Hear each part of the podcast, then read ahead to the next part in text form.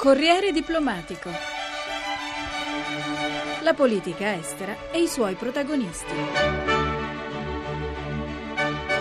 Le elezioni europee, una consultazione che coinvolge 28 paesi, tra cui la Croazia, l'ultimo entrato nell'Unione. In tutto saranno eletti 751 europarlamentari, 15 in meno rispetto al Parlamento uscente. Ogni nazione manderà a Strasburgo da un minimo di 6 deputati, come Malta o l'Estonia, a un massimo di 96, come la Germania. L'Italia ne eleggerà 73. Queste elezioni sono le più importanti da quando nel 1979 si votò per la prima volta per l'istituzione europea. Scopriamo perché in questa intervista di Gaetano Barresi a Paolo Pombeni dell'Università di Bologna. Le novità di queste elezioni perché sono così importanti? Beh, importanti da molti punti di vista. Primo è il fatto che per la prima volta il Parlamento europeo esprimerà il proprio gradimento obbligatorio alla nomina del Presidente della Commissione. Fino a qui il Presidente della Commissione, che attualmente è Barroso, è stato nominato dal Consiglio d'Europa, cioè dalla riunione dei capi di Stato dei Paesi aderenti. Adesso non sarà direttamente nominato dal Parlamento come si tende a, a sostenere, ma sarà proposto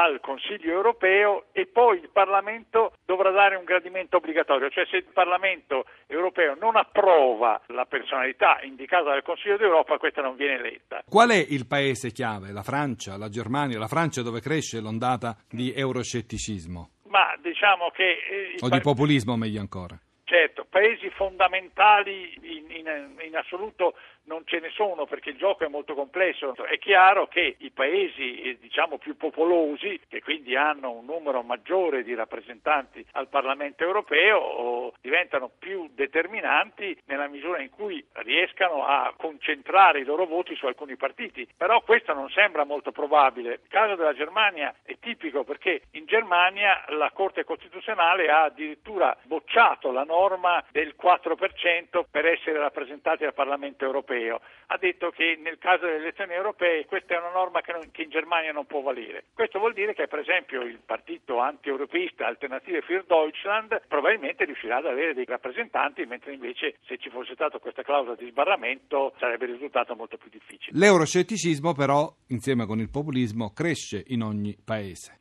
Assolutamente, questa è la uh, novità più rilevante, non che fino adesso non ci sia mai stato euroscetticismo, ma non in queste dim- dimensioni. E non soltanto in Gran Bretagna, che insomma è il paese simbolo, no, il paese ass- paradigma assolut- dell'euroscetticismo. No, no, no, eh, praticamente in tutti i paesi ci sono componenti più o meno grandi, però anche abbastanza significative di anti-europeismo.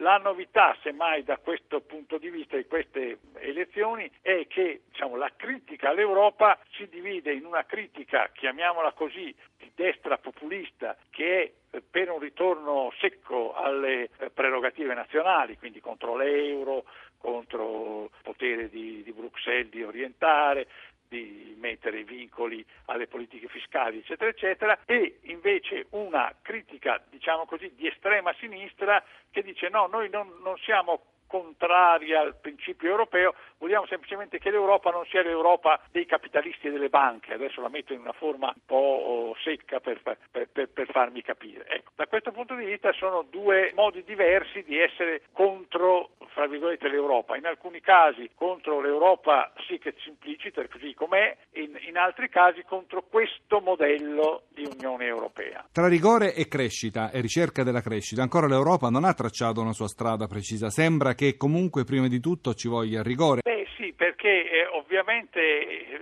siamo tutti vittime della paura della crisi e questa paura della crisi ha due facce. Da un lato quella di dire per carità se deflettiamo da questa linea del rigore i paesi ci cala, torneranno in auge e ci travolgeranno tutti. Contro questa, questa ipotesi ci sono naturalmente quelli che potremmo definire insomma, un po' diciamo, giornalisticamente i neo-keynesiani, di dire no ma attenzione, se vogliamo controbattere la crisi economica bisogna immettere sviluppo e quindi bisogna lasciar perdere il problema della rigidità finanziaria a favore di una immissione di investimenti eh, che, cre- che, quindi creino occupazione, l'occupazione crea possibilità di consumi, i consumi creano a loro volta produzione, quindi creano questo circolo, questo circolo virtuoso. Questo è lo scontro che in questo momento confronta i, i, differenti paesi europei. Naturalmente è chiaro che esasperata ciascuna di queste due eh, posizioni è sbagliata, in termini invece ragionevoli, ciascuna di queste due posizioni contiene delle verità. Senta, Schulz e Juncker sono i candidati ufficiali, stanno anche girando l'Europa con i loro dibattiti sulla falsariga di quelle delle elezioni americane, insomma sembra veramente che queste elezioni europee siano un punto di partenza, se vogliamo, anche della nuova Europa.